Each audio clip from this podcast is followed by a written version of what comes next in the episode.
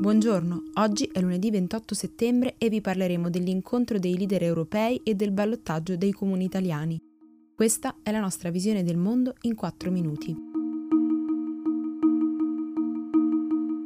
Giovedì e venerdì i premier e capi di Stato dell'Unione Europea si riuniranno a Bruxelles per discutere la proposta di revisione delle politiche migratorie dell'Unione presentata mercoledì dalla Commissione. Il summit era previsto per la settimana scorsa, ma il presidente del Consiglio europeo, Charles Michel, lo ha posticipato in quanto è entrato a contatto ravvicinato con un membro del personale di sicurezza che è risultato positivo al coronavirus. Verso la fine della settimana, quindi, i leader europei si riuniranno per capire come superare il regolamento di Dublino e il sistema delle quote.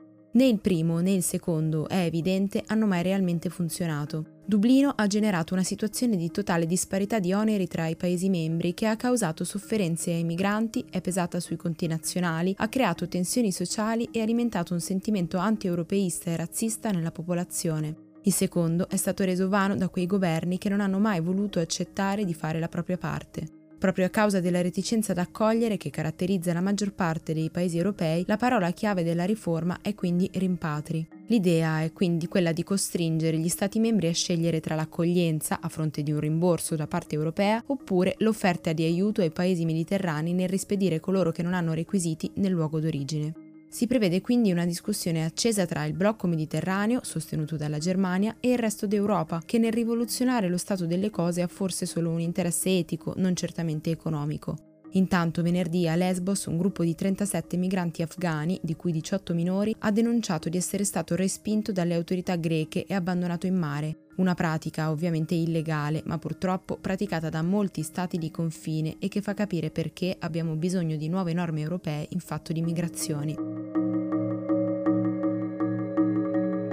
Il 4 e il 5 ottobre si terranno i ballottaggi nei comuni con più di 15.000 abitanti dove al primo turno nessun candidato ha ottenuto la maggioranza assoluta.